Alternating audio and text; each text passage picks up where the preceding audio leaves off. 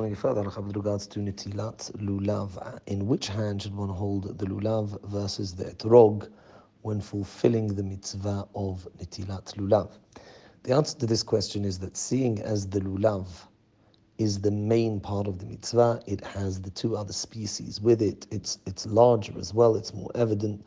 Therefore, the Hachamim say that hashivut should be given, a specific honor should be given to the lulav and the hadassim and aravot that are with it over the etrog. Therefore, the lulav should be in one's right hand when performing the mitzvah, and the etrog in, in one's left.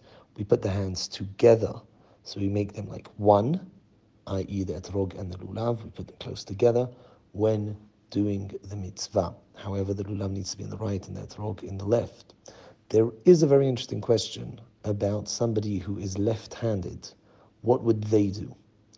So the Shulchan Aruch writes that despite the fact that this person's main hand is their left hand, nevertheless, he should treat his right hand as the more important hand because we follow the general world, the general public's right hand is their main hand, and therefore the lulav, hadasim and aravot should be in this person's right hand, just like everybody else's.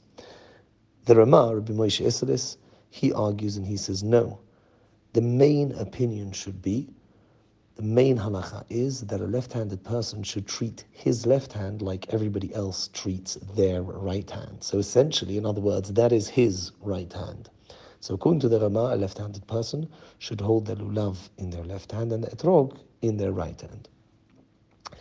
Mordechai Karmi, the Ma'amar Mordechai, a very, very influential Sfaradi Posek, lived about 300 years ago, he writes that although the Shulchan Aruch rules that a left-handed person should still have their lulav in their right hand. Nevertheless, the main halacha and the custom is that even Sfaradim do not follow the psak of the Shulchan Aruch and they follow the halacha as ruled by the Rama. So according to the Ma'amar Mordechai, even Sfaradim should follow the Rama And if you are a left-handed person, you should put your lulav in your left hand according to the Ma'amar Mordechai. And he claims that that's the minhag.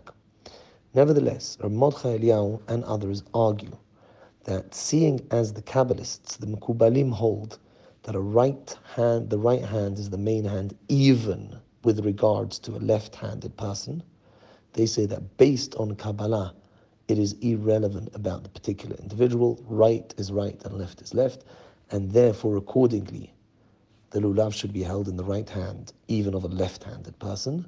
Says Ramot Chaliyahu, seeing as that's the opinion of the Mekubalim, that should be followed. So, practically, for Ashkenazim, it is very clear, there is no argument. For Ashkenazim, a left-handed person should treat their left hand like their right hand, and therefore the lulav should be in their left hand.